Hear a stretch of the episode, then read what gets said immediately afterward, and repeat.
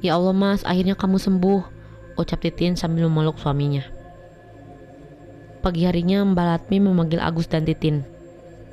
Mbak Latmi baru menjelaskan kalau sakit yang diderita Agus adalah kiriman atau santet yang sengaja dikirimkan orang lain. Dan juga ia sudah tahu siapa yang mengirimkan santet ini. Orangnya sama dengan orang yang mengirimkan santet kepada Purnomo tapi Mbah Latmi enggan untuk memberitahukannya. Karena menurutnya ilmu dari yang mengirimkan satelit ini lebih sakti daripada ilmu Mbah Latmi.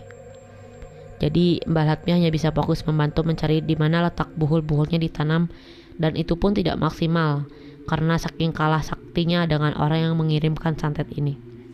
Malamnya sekitar jam 8, Agus dan Titin kembali ke rumah bersama Mbah Latmi dan Karman. Di sana Mbak Latmi kemudian melakukan ritual kuda lumpingnya. Bedanya di sini Mbak Latmi melakukannya di dalam rumah karena di luar masih turun hujan. Dengan peralatan yang sebelumnya disiapkan Mbak Latmi memulai ritualnya dengan cara yang sama ia menggunakan karman sebagai medianya. Malam ini Mbak Latmi fokus mencari buhul yang ditanam di rumah Agus. Tak memakan waktu lama, Karman mulai kerasukan. Mbak Latmi terus komat-komit entah apa yang dibicarakannya. Karman yang awalnya hanya menari-nari dengan kuda lumpingnya, akhirnya memberikan petunjuk dengan tangan dan ucapannya. Nangkono, Nangkono. Ucap Karman dengan nada bicaranya yang serak dan berat sambil menunjuk ke arah samping rumah Agus. Nang di, nang nang ngisore wit gedang. Di sana di bawah pohon pisang setelah cukup informasi, Mbah Latmi mengembalikan Karman ke sedia kala. Setelahnya, Mbah Latmi diikuti Agus dan Titin keluar rumah mencari buhul dengan membawa petunjuk dari Karman tadi. Dibantu cahaya senter, Mbah Latmi, Agus, dan Titin keluar rumah yang masih gerimis kala itu. Dengan hati-hati, mereka melangkahkan kaki menuju pohon pisang di samping rumah Agus. Setelah ketemu, Agus menaruh curiga dengan gundukan tanah di dekatnya. Dengan cepat, ia menggali tanahnya. Dan benar saja, setelah cukup dalam menggali, Agus menemukan sebilah keris yang tertanam di sana. Hmm. Dan ada bungkusan kain yang berisi tanah, paku, dan silet di dalamnya. Hmm. Ayo buruan masuk rumah lagi, ajak Mbah Latmi. Saat masuk ke dalam rumah, hujan turun tambah deras. Di antara berisiknya air hujan, Balatmi, Agus, Titin, dan Karman dikagetkan dengan suara benturan keras di atap rumah. Mereka buat serangan balik, semuanya dilarang keluar rumah sebelum terang besok, seru Mbah Latmi. Orang ini tidak sembarangan, ilmunya sakti mandraguna. Aku tidak ada apa-apanya, tapi asal kita diam di sini, tidak akan terjadi apa-apa, tambah Mbah Latmi. Santet ini belum berakhir. Bull yang semalam kita temukan bukan yang utama. Masih ada satu yang utama dan aku tidak bisa mencarinya. Karena orang yang mengirim santet ini memagari buhul yang utama agar tidak bisa dideteksi keberadaannya. Ilmuku tak cukup sampai di situ, ujar Mbah Latmi. Malam itu semua istirahat kecuali Mbah Latmi. Dia terjaga semalaman untuk berjaga-jaga. Paginya Mbah Latmi dan Karman pamit pulang. Mbah Latmi berpesan pada Agus Setitin agar menjaga diri. Dan ia meminta maaf kalau hanya mampu membantu sebatas ini. Sejak kedatangan Mbah Latmi, kondisi Agus mulai membaik. Walaupun begitu, Agus masih bisa menghabiskan waktunya di rumah dengan istirahat. Usahanya dengan Purnomo sementara dihandle oleh Purnomo sendiri. Setelah berhari-hari lamanya, Agus kembali beraktivitas. Gus, gimana kabarmu? Sudah sehat? Tanya Purnomo di pertemuan pertama mereka setelah Agus membaik. Alhamdulillah mas, jawab Agus.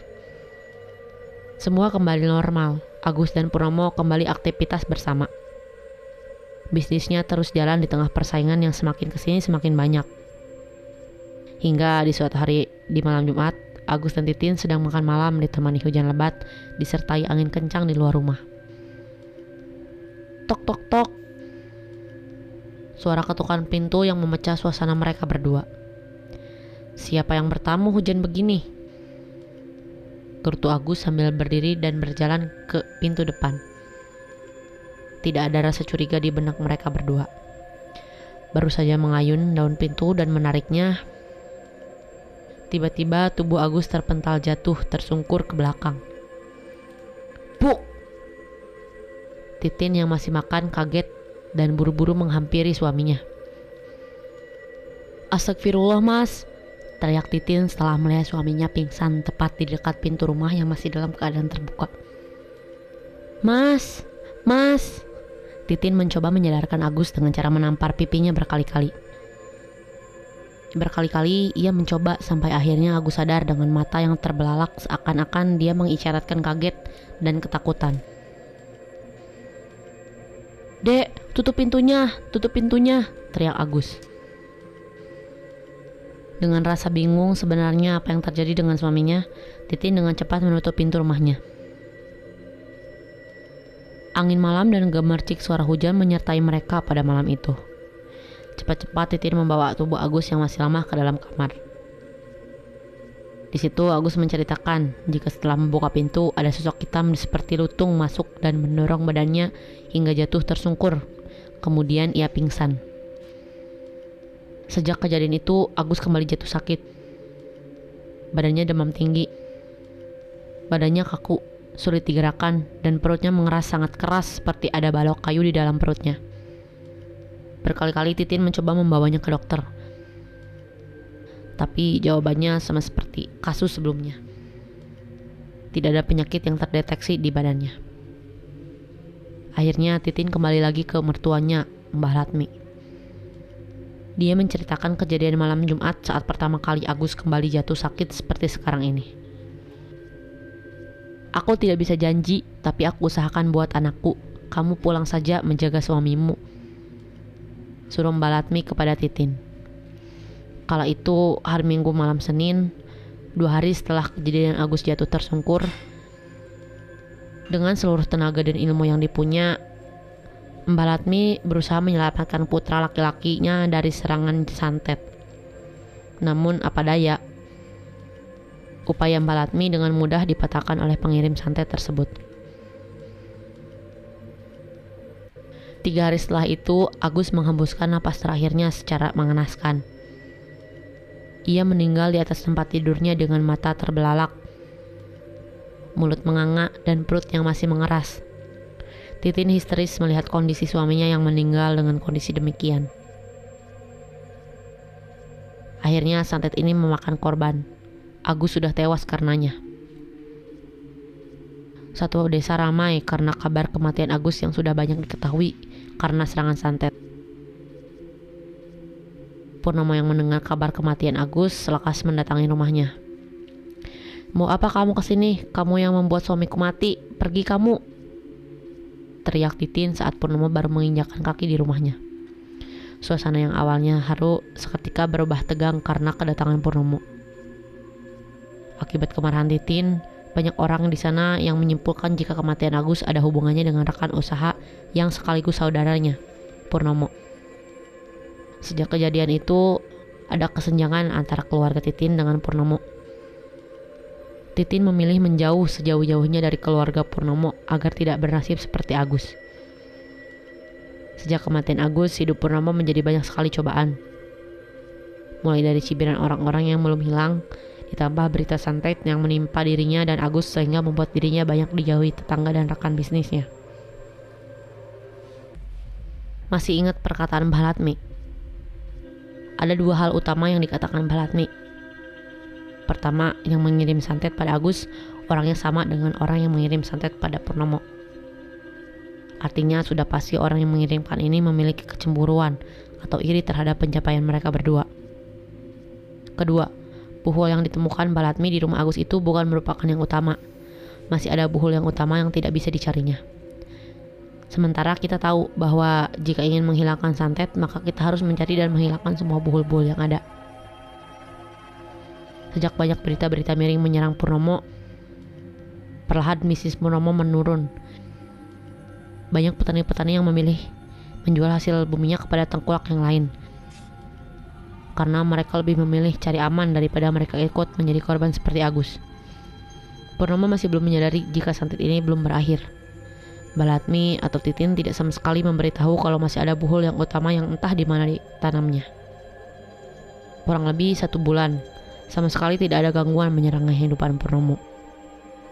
Tapi sampai pada suatu hari, sesuatu terjadi pada Mbah Menik. Mbah Menik yang rumahnya tak jauh dari Purnomo mulai mendapat gangguan. Entah apa penyebabnya sampai Mbah Menik gantian menjadi incaran. Mbah Menik ini tinggal dengan istrinya, Mbah Marsih, ditemani kedua anaknya Amin dan Rohmat, adik Purnomo, yang masih tinggal di sana. Mereka tinggal di dalam rumah kayu yang memiliki nuansa Jawa kuno, dengan bentuk joglo dan pernak-pernik antiknya. Mbah Menik ini sehari-harinya menggarap ladang di ladang milik pribadinya. Suatu hari Mbah Marsi dan Mbah Menik sedang duduk dalam rumahnya sambil menikmati sejuknya suasana pegunungan yang bisa dirasakan hingga dalam rumah. Mereka duduk sambil menyeruput teh hangat di kursi kayu panjang. Orang di sana menyebutnya kursi jongkok. Entah saat sudah berapa lama tiba-tiba saat Mbah Marsi melihat ke arah Mbah Menik, di sampingnya ada makhluk terbungkus kain putih dengan kuncup di kepalanya.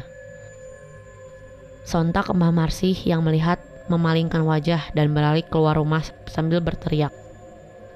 Pocong, pocong! Mbah Menik yang bingung mengikutinya dari belakang. Di luar, Mbah Marsi bercerita kalau ia melihat pocong sedang duduk di kursi panjang di sebelah Mbah Menik. Mbah Menik sama sekali tidak mau masuk ke rumah sebelum Amin dan Rohmat pulang ke rumah. Walaupun suaminya Mbah Menik memiliki kepercayaan kejawen, tidak berarti dia dan suaminya kebal dan selalu bisa saja ketika mengetahui hal-hal gaib. Mbah Menik dan Mbah Marsi masih menunggu mereka di luar rumah hingga hari temaram. Loh, Pak, Bu, kok nang jobo? Loh, Pak, Bu, kok di luar? Tanya Amin yang pulang lebih dulu dari Rohmat. Gak apa-apa, Min, ingin cari angin aja di depan. Jawab Mbah Marsi yang enggan menceritakan dari apa yang dilihatnya tadi. Saat baru saja masuk rumah, Rohmat pulang. Mbah Marsi menjadi tenang dengan kepulangan mereka berdua. Seperti Purnomo dan Agus sebelumnya, santet akan datang ketika ada kejanggalan-kejanggalan yang mengawalinya sebagai tanda. Walaupun sempat teringat dengan masalah Purnomo, tapi di sini Mbah Menik menyangkal pikirannya itu. Menurutnya tidak mungkin santet itu sampai kepadanya. Karena dia merasa tidak punya masalah apa pun dengan orang-orang di luar sana, apalagi hingga menyakiti orang lain yang dapat memicu santet seperti yang dialami Purnomo. Semua tetap berjalan normal sejak kejadian itu. Bedanya, sehari setelah kejadian itu, Mbak Menik tidak memiliki nafsu makan sama sekali. Berhari-hari, ia sama sekali tidak memasukkan makanan ke dalam perutnya kecuali air putih. Mbah Marsi dan kedua anaknya sampai bingung dengan Mbah Menik. Berkali-kali ia memaksa Mbah Menik untuk makan, tapi usahanya gagal. Sempat pernah berhasil sekali, tapi kemudian makanan itu dimuntahkan. Heran, bingung, Dua hal yang dirasakan Mbah Marsih, Amin, dan Rohmat. Mereka bingung sebenarnya apa yang terjadi dengan Mbah Menik.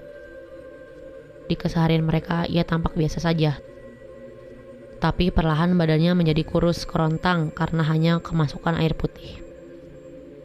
Perlahan kondisinya Mbah Menik semakin memburuk. Ia jatuh sakit dengan kondisi badan yang sangat kurus. Sudah hampir dua minggu Mbah Menik berada di dalam situasi ini. Di kondisinya sekarang, Mbah Menik masih menolak jika diberi makan. Jika dipaksa makan, pasti akan dimuntahkan lagi. Semuanya akan dikeluarkan lagi kecuali air putih. Mbah Marsi dan keluarga yang lain mencoba memberinya vitamin untuk memberi asupan pada tubuh Mbah Menik. Karena sudah sangat memperhatinkan. Mbah Menik dibawa ke dokter terdekat di rumahnya. Sama dengan Purnomo dan Agus, dokter tersebut tidak menemukan penyakit apa-apa dibawa ke klinik rumah sakit yang lain pun juga sama.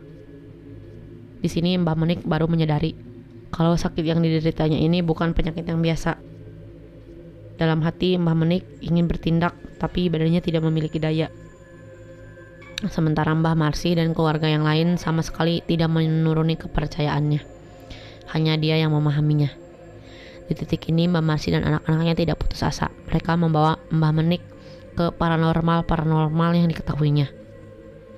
Hingga dirukyat di salah satu rumah kiai di daerahnya. Sampai-sampai di suatu hari Mbah Marsi mengadakan pengajian di rumahnya dengan tujuan menyembuhkan Mbah Menik. Di antara pengajian tersebut, Siti, sanak saudara dari Mbah Menik, kerasukan dan mengatakan, Ingat dan hati-hati di rumah ini. Siti berontak saat beberapa orang mencoba menyadarkannya. Tapi di sini ada yang unik. Siti ini sedari kecil sudah sering kerasukan, dan Siti bisa disadarkan jika tubuhnya dikalungi selendang hitam yang dipakai penarik kuda lumping. Keluarga yang sudah memahami tanpa berpikir langsung mengeluarkan selendang hitam dan mengalungkannya di leher Siti. Seketika ia pingsan dan sadar. Tak lama dari situ, tiba-tiba timbul reaksi dari tubuh Mbah Menik. Tidak akan ada yang bisa menghalangi tujuanku, termasuk kalian semua. Pergi kalian, pergi ucap Mbah Menik dengan suara berat dan menyeramkan. Semua orang di sini sudah mengetahui jika itu bukan Mbah Menik. Melihat itu, anak-anak Mbah Menik menahan tubuh Mbah Menik yang mencoba berontak. Jika dalam kondisi normal, jangankan berontak, ingin duduk sendiri saja Mbah Menik tidak punya daya. Tapi kali ini Mbah Menik sangat kuat, walaupun bisa tertahan. Tapi terlihat wajah dari anak-anak yang kewalahan menahannya. Beberapa hari setelah pengajian, Mbah Menik belum memperlihatkan adanya perubahan. Nampaknya upaya Mbah Marsi dengan keluarganya belum membuahkan hasil. Mbah Menik tetap terbujur kaku dan lemah dengan badan yang tambah kurus memprihatinkan. Di hari itu, siang hari, Mbah Marsi dan seluruh anak mantu cucunya berkumpul. Mereka mencari jalan keluar dari permasalahan ini. Belum sampai mereka mendapat akal, mereka kaget melihat Mbah Menik keluar dari kamarnya dan berjalan dengan gagahnya keluar rumah dengan pisang di tangannya menuju depan rumah. Di sana Mbah Menik mengambil batu di pelataran rumahnya dan melemparkannya ke atap rumah. Sontak Mbah Marsi dan anak-anaknya menghampiri Mbah Menik dan menahannya. Pak, Bapak kok kuat jalan, Bapak melempari apa? Tanya salah seorang anaknya. Itu banyak monyet di atas sana, jawab Mbah Menik. Dari nada dan tutur katanya bisa dikenali kalau ini bukan Mbah Menik. Lagi pula mana kuat Mbah Menik berdiri di tempat tidurnya dan jalan ke, ke depan rumah. Tak lama Mbah Menik pingsan dan diangkat anak-anaknya ke dalam kamar. Di situ semua keluarganya hampir putus asa. Mereka sudah ikhlas kalau ini sudah waktunya Mbah Menik. Tapi mereka memohon untuk tidak dibuat seperti ini. Di siang itu Mbah Marsi dan anaknya menemukan satu cara dan mungkin ini menjadi upaya terakhir mereka. Mereka berencana akan mengadakan pengajian kembali di malam Jumat. Mereka akan mengundang kiai-kiai di beberapa desa di sekitar daerahnya untuk membantu menyembuhkan Mbah Menik. Setelah dikumpulkan, ada 21 kiai yang akan diundang oleh mereka. Singkat cerita, tibalah malam Jumat yang ditentukan. Pengajian dimulai tepat pukul 10 malam di rumah Mbah Menik. Malam hari kala itu benar-benar memiliki suasana yang berbeda. Dinginnya malam disertai angin kencang, tapi tidak menunjukkan akan turun hujan. Salah seorang kiai yang bernama Kiai Sigit membawa tempat air seperti jerigen yang setengahnya berisi air. Pengajian dimulai di dalam kamar Mbah Menik. 20 kiai tersebut duduk mengelilingi Mbah Menik dan ada dua kiai, Kiai Sigit dan Kiai Rahman yang duduk tepat di samping Mbah Menik. Nak, pegang dan tahan tubuh Bapak jika bereaksi, ucap Kiai Rahman. Jerigen diletakkannya di dekat Kiai Sigit. Bismillahirrahmanirrahim, pengajian dimulai. Baru saja dimulai, lampu kamar Mbak Menik dan ruang tengah tiba-tiba mati. Rumah Jawa kuno ditambah nuansa gelap benar-benar membuat bulu kuduk merinding malam itu. Keluarga yang ikut menunggu di sana hanya mampu berdiam dan menangis melihat kondisi ini. Semakin lama, lantunan ayat Al-Quran semakin keras mengisi setiap sudut kamar Mbah Menik. Terlihat Kiai Sigit bergantian memegang seluruh sudut tubuh Mbah Menik sambil menariknya dan menaruhnya ke dalam jerigen yang berisi air. Kemudian jerigen tersebut ditutup lagi. Kiai Sigit seperti mengambil sesuatu dari tubuh Mbah Menik tapi tak terlihat. Di setiap tarikannya keluar teriakan dari mulut Mbah Menik. Mbah Marsi yang berada di dekatnya hanya menangis dan melihat suaminya kesakitan di depan matanya. Tutup semua pintu dan jendela rumah, pintak Kiai Sigit. Amin bergegas menutup semua pintu dan jendela di rumahnya. Tak lama dari situ, Mbah Menik berontak sangat hebat dan ditahan anak-anaknya yang mencengkram tangan Mbah Menik. Tiba-tiba dari luar rumah terdengar suara benturan, benturan keras seperti ada sesuatu yang mencoba masuk ke dalam rumah Mbah Menik. Rumah kayu yang awalnya diam dan kokoh itu tiba-tiba bergetar akibat benturan-benturan tadi di luar.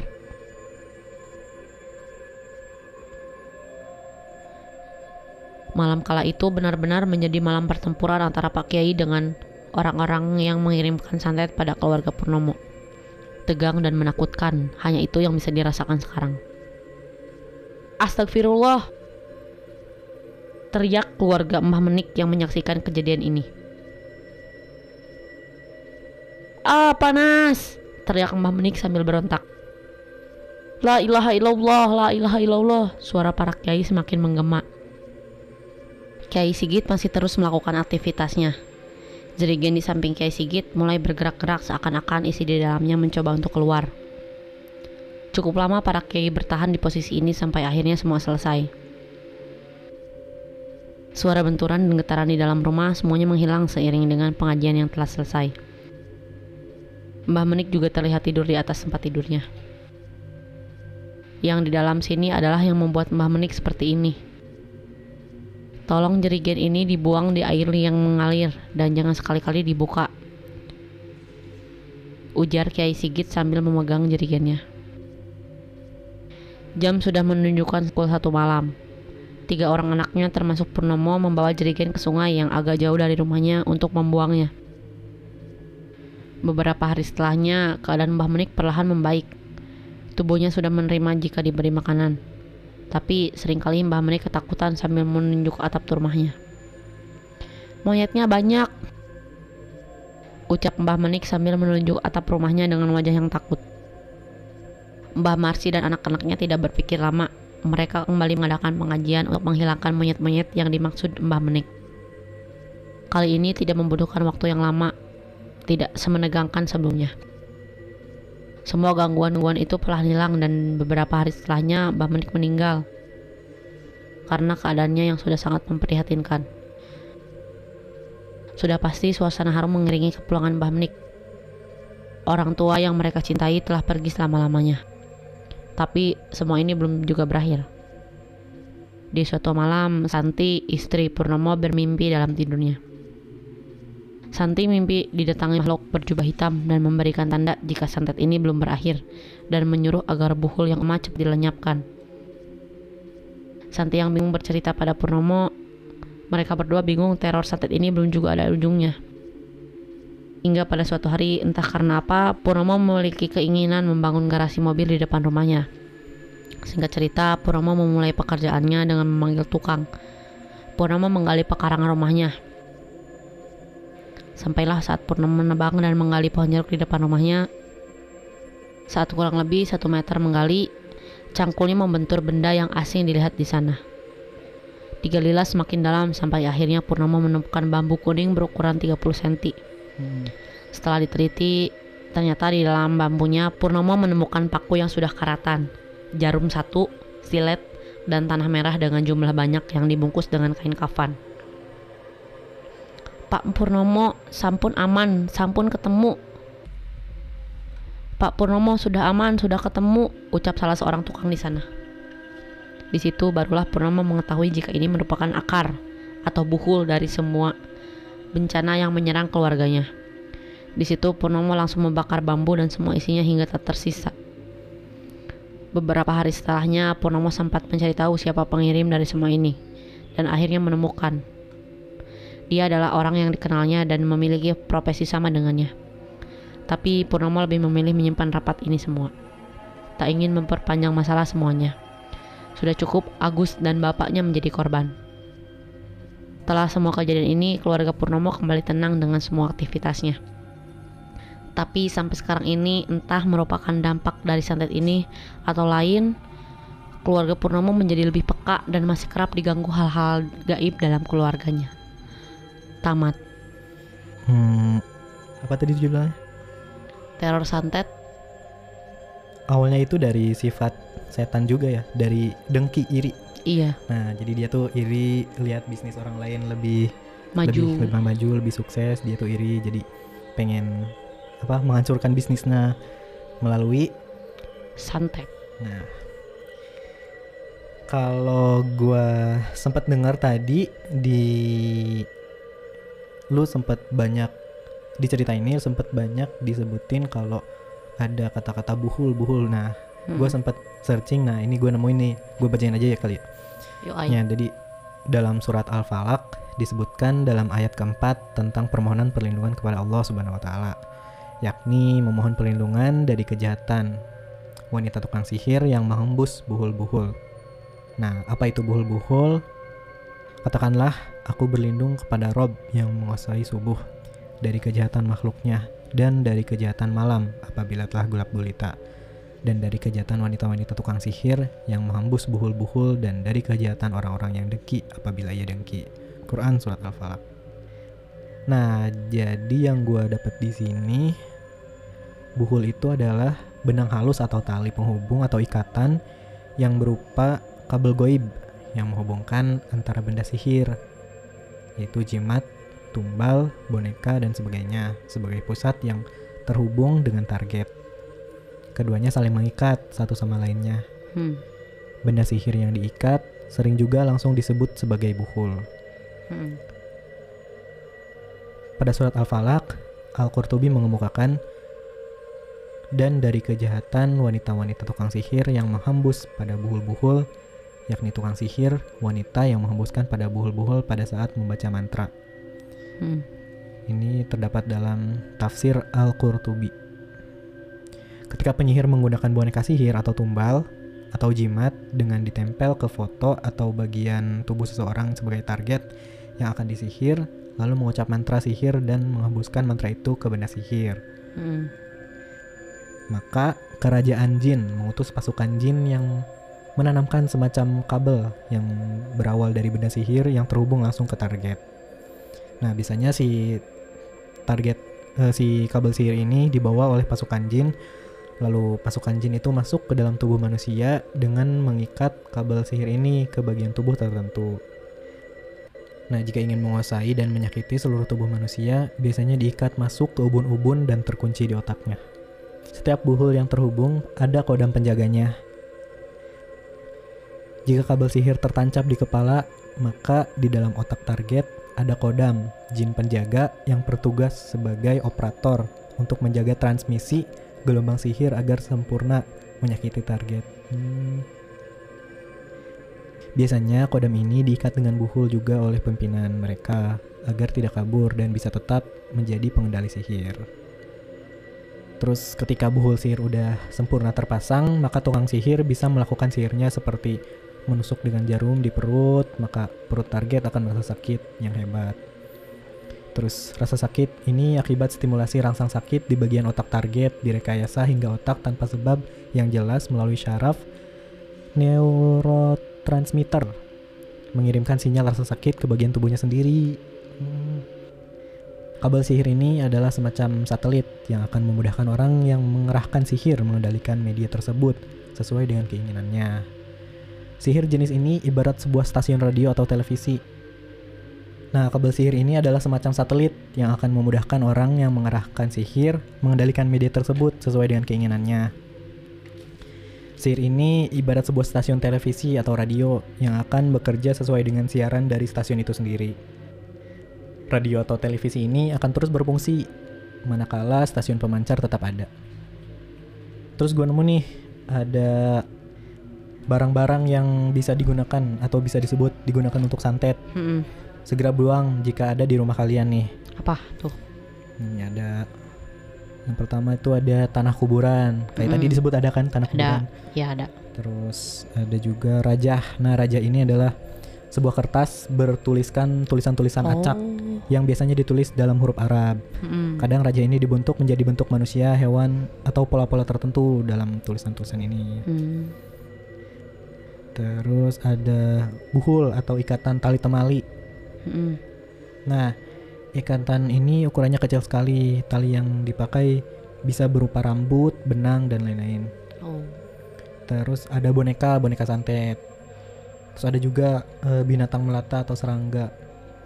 Eh, biasanya hewan-hewan yang dikirim berupa ular, kalajengking, ulat, Oh. kelabang, cacing, dan sebagainya. Hewan-hewan ini muncul secara rutin di rumah nih. Heeh. Umumnya binatang-binatang ini muncul di kamar tidur atau kamar mandi. Jika menemukan hal ini, untuk kasus hewan yang datang adalah ular, maka usir terlebih dahulu. Disinyalir, ular adalah bentuk yang paling berbahaya dari serangan ini. Hmm. Usir sebanyak tiga kali, kalau masih kembali juga, maka bunuh sambil membacakan eh, apa bacaan-bacaan kayak ayat kursi gitu. Mm-mm. Terus tadi juga ada apa? Nemu kris ya? Iya. Kris terus ada bambu di situ dibacain tadi ada Bambu bambu. kuning, Isinya tuh ada paku-paku kayak gitu. silet, kayak gitu-gitu. Nah, metode syar'i yang biasa digunakan untuk menyembuhkan seseorang dari pengaruh sihir adalah sebagaimana yang telah disebutkan oleh Al-Amanah Ibnu Qayyim. Beliau berkata dan telah direwayatkan dari Nabi tentang cara penyembuhan bagi seseorang yang telah terkena sihir. Cara tersebut ada dua macam. Salah satunya dengan cara ini adalah yang paling utama, yaitu menemukan atau mengeluarkan buhul-buhul dan menghancurkannya. Sebagaimana telah sahih dari Nabi ketika beliau terkena sihir, beliau meminta kepada Allah agar diperlihatkan tempat buhul-buhul sihir itu. Maka Allah mengabulkan permohonan beliau. Lalu beliau mengeluarkan buhul-buhul sihir itu dari dalam sumur. Maka ketika buhul-buhul itu telah dikeluarkan, maka hilanglah pengaruh sihir pada diri Nabi seakan-akan dilepaskan dari tali atau ikatan simpulnya. Hmm. Lalu dari Ibnu Qayyim mengatakan dan termasuk langkah penyembuhan yang paling bermanfaat dalam menghilangkan sihir adalah dengan pengobatan ilahiyah berupa zikir-zikir, membaca ayat-ayat Quran dan doa-doa yang disyariatkan. Ini adalah cara kedua untuk menyembuhkan seseorang dari pengaruh sihir yaitu dengan doa-doa yang disyariatkan, membaca Al-Qur'an kepada orang yang terkena sihir atau biasa disebut dengan ruqyah yaitu dengan membaca surat Al-Fatihah, Al-Ikhlas, An-Nas, Al-Falaq dan surat lainnya. Mm-mm. Lalu meniupkan ludah yang sangat sedikit eh, apa kayak meniupkan tapi bukan meludah kepada orang yang diruqyah. Tapi wallahu alam lah. Tuh. Yaudah mungkin cukup di sini aja. Iya. Sampai jumpa lagi di episode berikutnya. Semoga ceritanya menghibur dan dapat pembelajaran yang penting Hmm. buat diri kita sendiri. Bisa diambil pelajaran yang Mm-mm. positifnya dan dibuang jauh-jauh yang tidak ada manfaatnya.